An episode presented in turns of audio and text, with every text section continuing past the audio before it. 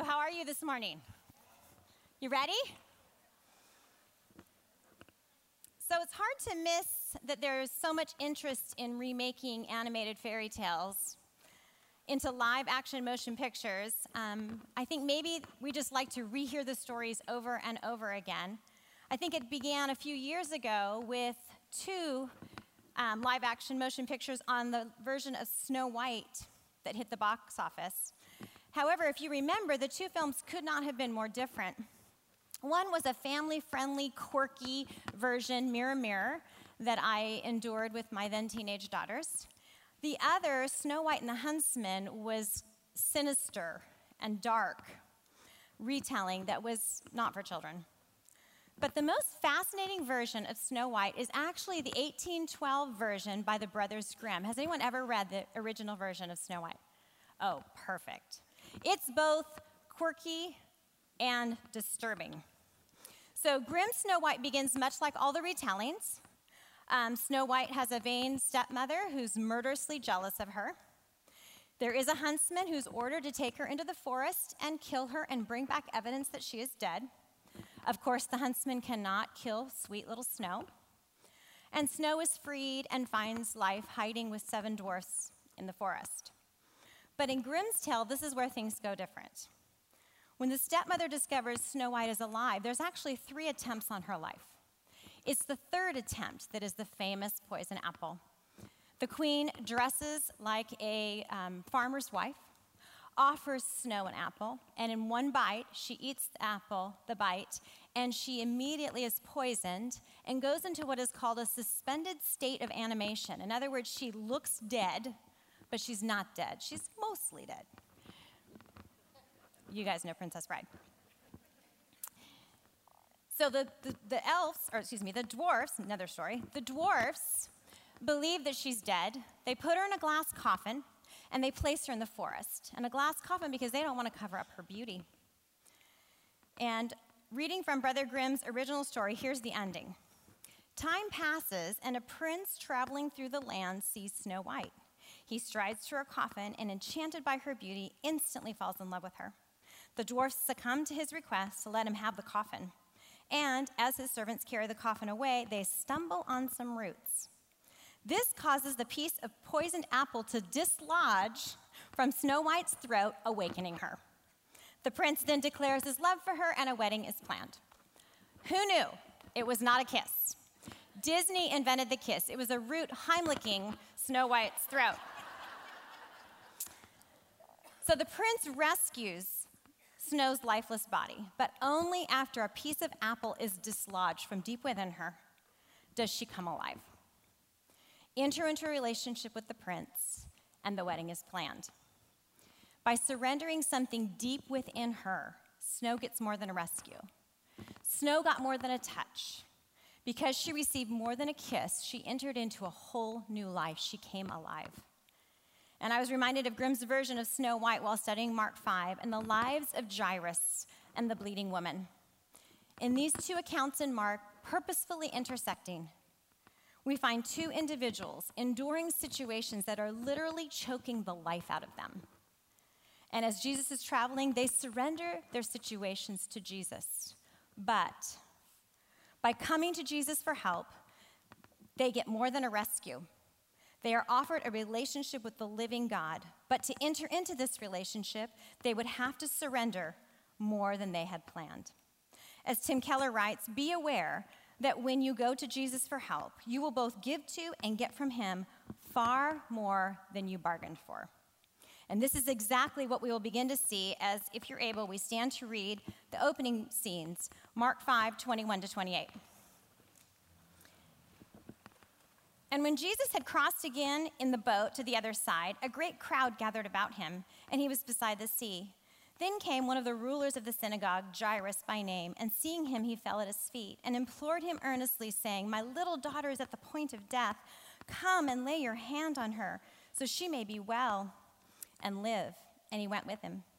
And a crowd followed him and thronged about him, and there was a woman who had had a discharge of blood for 12 years and who had suffered much under many physicians, and had spent all that she had, and was no better, but rather grew worse.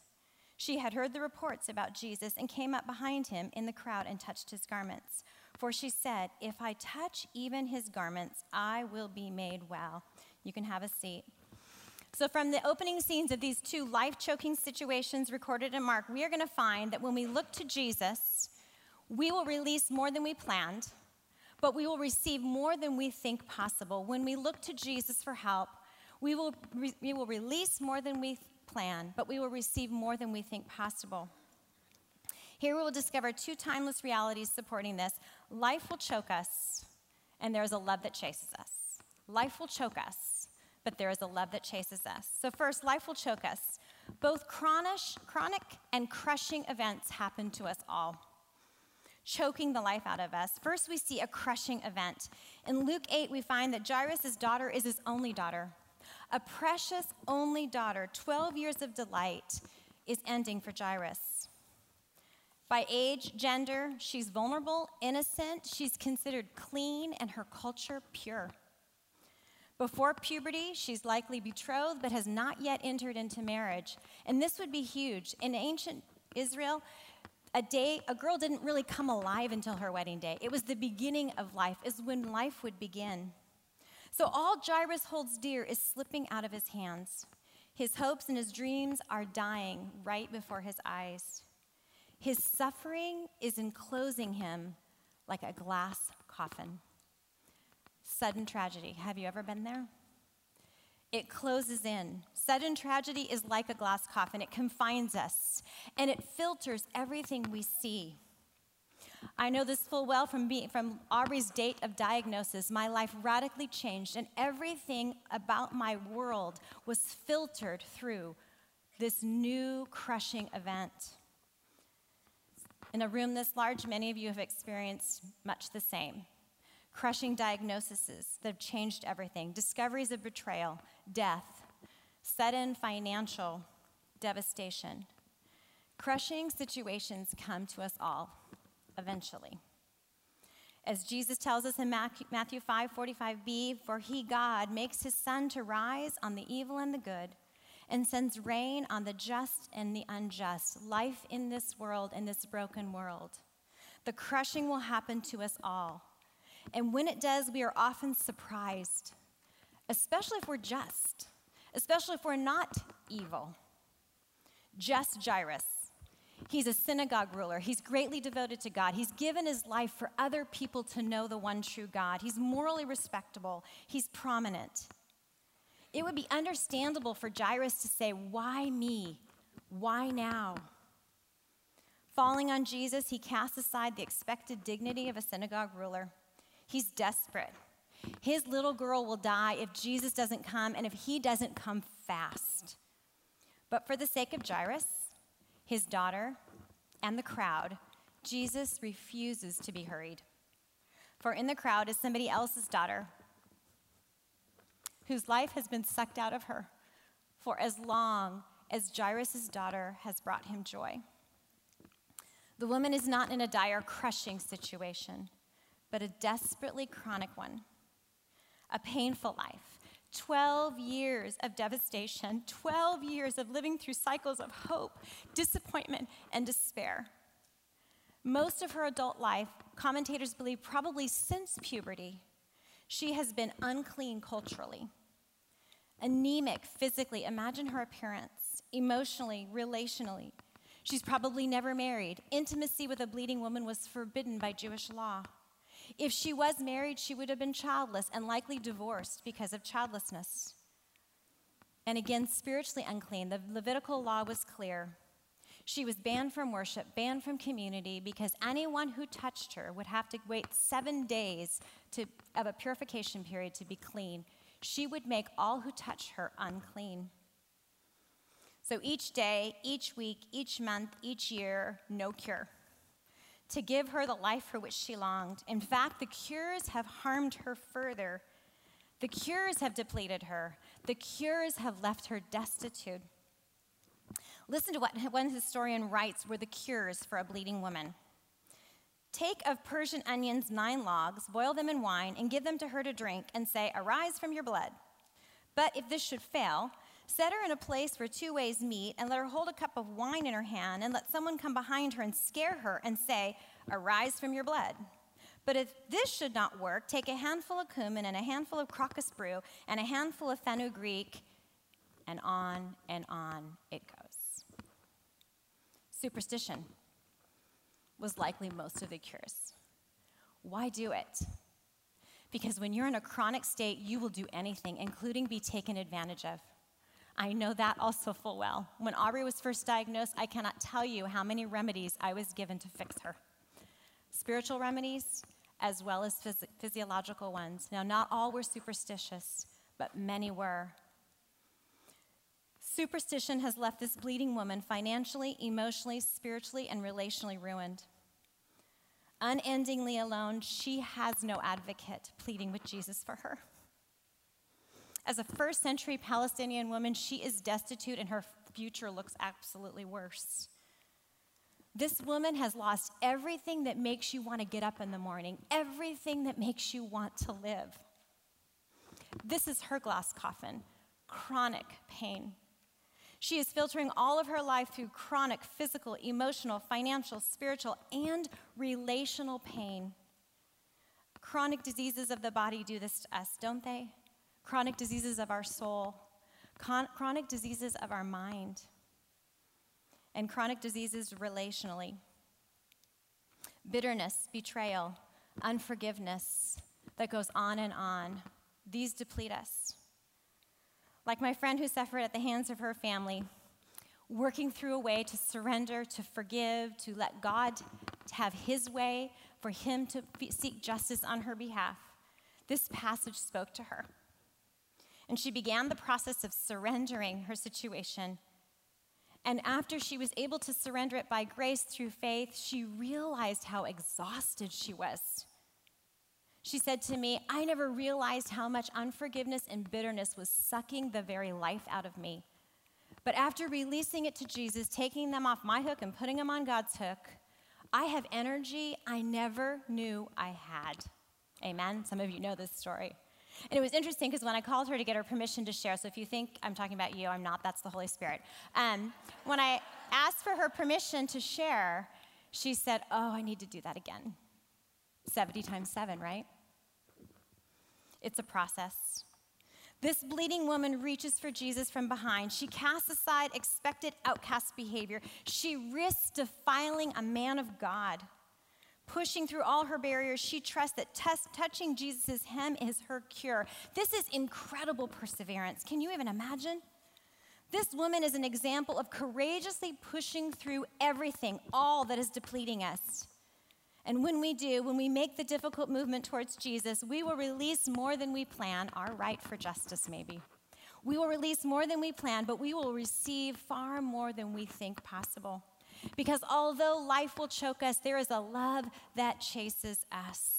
Look again at Mark 5 29 to 33, picking up there. And immediately the flow of blood dried up, and she felt in her body that she was healed of her disease.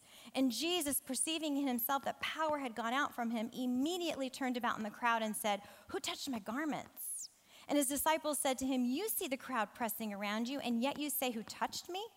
And he looked around to see who had done it. But the woman, knowing what had happened to her, came in fear and trembling and fell down before him, told him the whole truth. Love chases the chronic. Jesus will not let this woman, though, touch and take off. Coming to Jesus for help meant that his very life was going to flow through her, a relationship was established. Jesus releases his own power to heal her. And this word power is the word is the Greek word where we get our word dynamite. It's a reference to the Holy Spirit in the rest of the New Testament, but it's first in this text in the Gospels. The first reference to the dynamite power of God is flowing through Jesus to a bleeding woman. Her touch was life transforming. And Jesus says, Who has my life entered into? From Luke's account, it says that when she saw that she was not hidden, she came trembling and falling down before him, declared in the presence of all the people why she had touched him and how she had been immediately healed. So we believe fearful, she hides herself until she's outed by Jesus. But once she's outed by Jesus, she then outs herself. Why? Why does she out herself? Is she afraid that she's caught? Does she feel Jesus' life flow into her? We don't know, but what we do know is she believes he is a man of God, and now she has evidence because he knows in a crowd that someone touched him. She tells her whole story, the entire truth, in the presence of everyone. And imagine, my sisters, what do you think's happening while she's telling the entire crowd that she's been bleeding for 12 years? They are backing away, right? And what's Jesus doing? He's drawing close. That is us. When Jesus outs us, when he outs our entire story, if others are backing away, Jesus is right there. He is moving in close. He's calling her daughter. Jesus outed her to bring her in, to make clear that he is not a rabbit's foot. He is not a crocus brew. He is the Son of God, the love of God, sent by God to restore humanity. God sent Jesus to her for more than her situation. He came for her to be his daughter. Mark 5:34, "Daughter, your faith has made you well. Go in peace and be healed of your disease." You have a father. Daughter, the living God is your advocate, far greater than Jairus. This is his touch in its life restoring. Remember, Jesus did nothing but that which the Father told him to do. Sometimes we see we feel like we can run to Jesus, but God is somehow out there and he's angry and he's distant. But we need to remember that Jesus is the love of God sent to us. It is the Father who healed this woman. Many touched Jesus, but she drew power out of him, and she can now go in peace Jesus is essentially saying to her, Faith dried up your blood, and there's no worries it will come back. This is more than a rescue. This is a relationship. I have come to give you a relationship with the living God. Another friend invited me into her crushing situation with an adult daughter. Rebellion and insult. Um, the relationship seemed to be broken. Broken. Um, Wrecked emotionally, spiritually, physically, each time we met, my friend wrestled with how to forgive, how to find peace. Ironically, it was just after an added insult and an added difficulty with her daughter that she miraculously woke up in peace the next day and had no, no, no unforgiveness in her heart. And she said to me, I want to know what verse I read that night. I want to know what prayer I prayed so that I can do it again. Don't we want to do this? Aren't we tempted to use the very word of God as a rabbit's foot? Give me a verse that will fix everything. We want to touch and take off. The word is not magic. This is not a superstition. It testifies to the one who heals, to the one who calls us daughter, it is more than an inspirational touch, it testifies to a relationship. As Alistair Begg writes, her cure was not because she touched him, but because she trusted him, just like my friend. It wasn't because she read a specific verse, but it's because that verse testified to a God in whom she then placed her trust. Healed of your disease, clean, no seven day cooling off period, no priest to declare it because I am unashamed to be identified with, with, your uncleanness, you are made clean. But as one who is unclean is made clean, Jairus' clean daughter is in danger of becoming unclean by death. Can you imagine at this point Jairus' panic, his anxiety, his frustration? A man, a synagogue ruler, waiting for an unclean woman. Jesus, She's been like this for 12 years. Can she not wait another day? Really? Or couldn't you just let her touch you and take off like she wanted? Do we really need to have to have a conversation here? Remember, she told her whole story. Imagine waiting for that. We're in a hurry, Jesus. But Jesus won't be hurried. Oh, Jairus, when I am involved, there is no need to hurry. As Tim Keller writes, it's not, I will not be hurried even though I love you. It's, I will not be hurried because I love you. My sisters, I have learned the hard way and I don't love it, but it is true. There are things that only waiting can teach us about God's love. There are things that only waiting can teach us about God's love. And one thing I'm looking forward to in heaven is no more waiting. Amen? This delay is God's love. Jairus' crushing pain cannot allow him to see this truth yet. He, like the diseased woman, will first have to say yes to surrendering more than he planned. He will not just surrender a sick daughter, he will surrender a dead daughter. While he was still speaking, there came from the ruler's house, Mark 5:35, some who said, "Your daughter is dead. Why trouble the teacher?" Jairus' fear has now, is now his reality. His nightmare is ending in absolute devastation.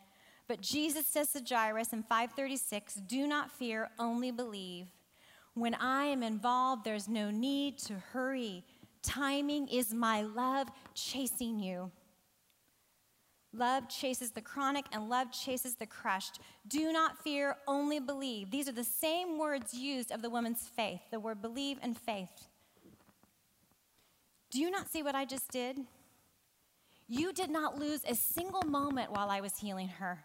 You gained everything. You saw a living illustration of who I am and why I came. Surrender like the bleeding woman more than you planned and, believe, and receive more than you think possible. Jairus, you too can become a living illustration of who I am and why I came.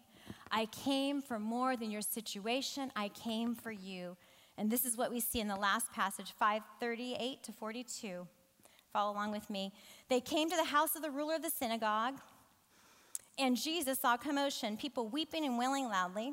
And when he entered, he said to them, Why are you making a commotion and weeping? The child is not dead, but sleeping. And they laughed at him. But he put them outside and took the child's father and mother and those who were with him and went in where the child was. Taking her by the hand, he said to her, Talitha Kumi, which means, Little girl, I say to you, arise. And immediately the girl got up and began walking, for she was 12 years of age. And they were immediately overcome with amazement. And he strictly charged them that no one should know this and told them to give her something to eat. Taking her by the hand, Jesus is unashamed to be identified with an uncleanness greater than bleeding, a bleeding woman, death itself. Tenderly, he says, Little girl, arise. And In this culture, this was very much like, Daughter, rise and shine, wake up. Jesus releases his own power to raise a 12 year old girl from the dead. Luke's account says her spirit returned to her. But Jairus, like the bleeding woman, had to say yes to surrendering more than he planned. And like the bleeding woman, he received more than he thought possible.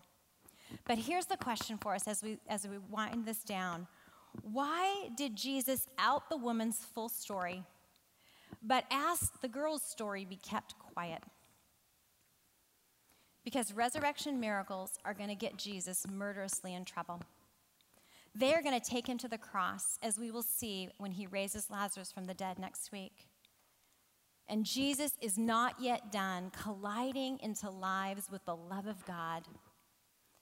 The hour has not yet come for Jesus to surrender more than the bleeding woman and more than Jairus thought possible. Throughout his earthly ministry, Jesus said yes to surrendering his time, his energy, his comforts, his freedom, his reputation to heal bodies and minds, lives that are being choked by life. Saying yes, Jesus offered more than a rescue. Each time he offered a life transforming relationship of which their healing was just a taste of what they would experience for all eternity. But soon, as planned before time began, Jesus would willingly surrender everything he loved to give us what only he can make possible. Jesus would not only be unashamed to identify with sinners, Jesus would become sin. Jesus would become unclean when the perfect Son of God had all the sin of all who would trust on him was laid upon him.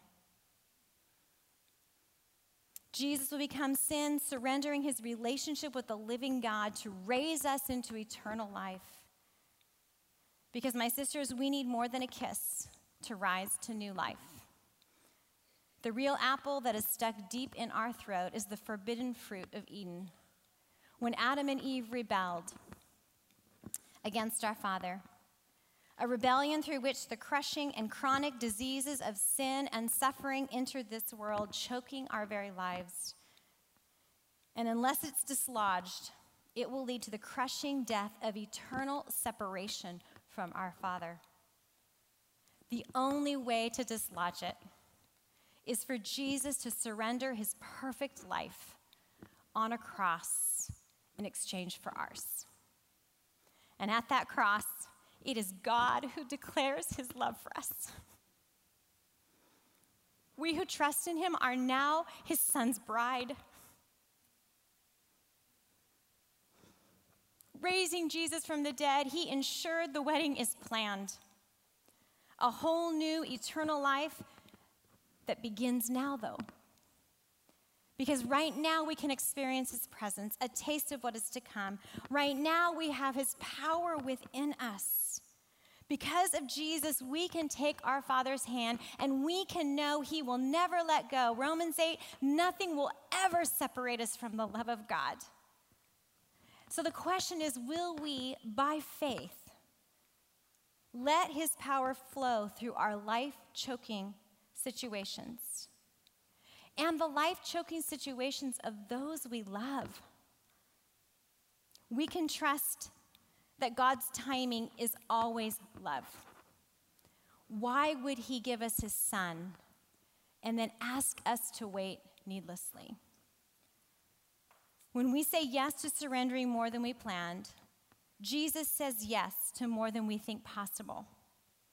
Until He returns for us, this, this does not mean we will have a physical, relational, or financial miracle. We might. But we are promised right now an even greater miracle, a spiritual one. We are promised a new heart that ensures his power flows through us and makes what is humanly impossible. We can have peace and find purpose as we wait. Father, thank you for the more powerful miracle of a healed heart than even a healed body and mind.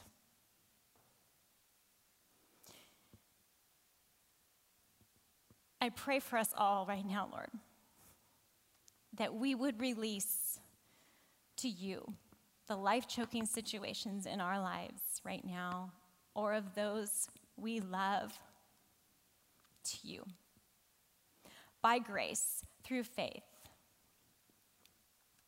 will you ensure us that you will never let us go? And that you can give peace and you will bring purpose in the wait. We pray this in Jesus' name. Amen.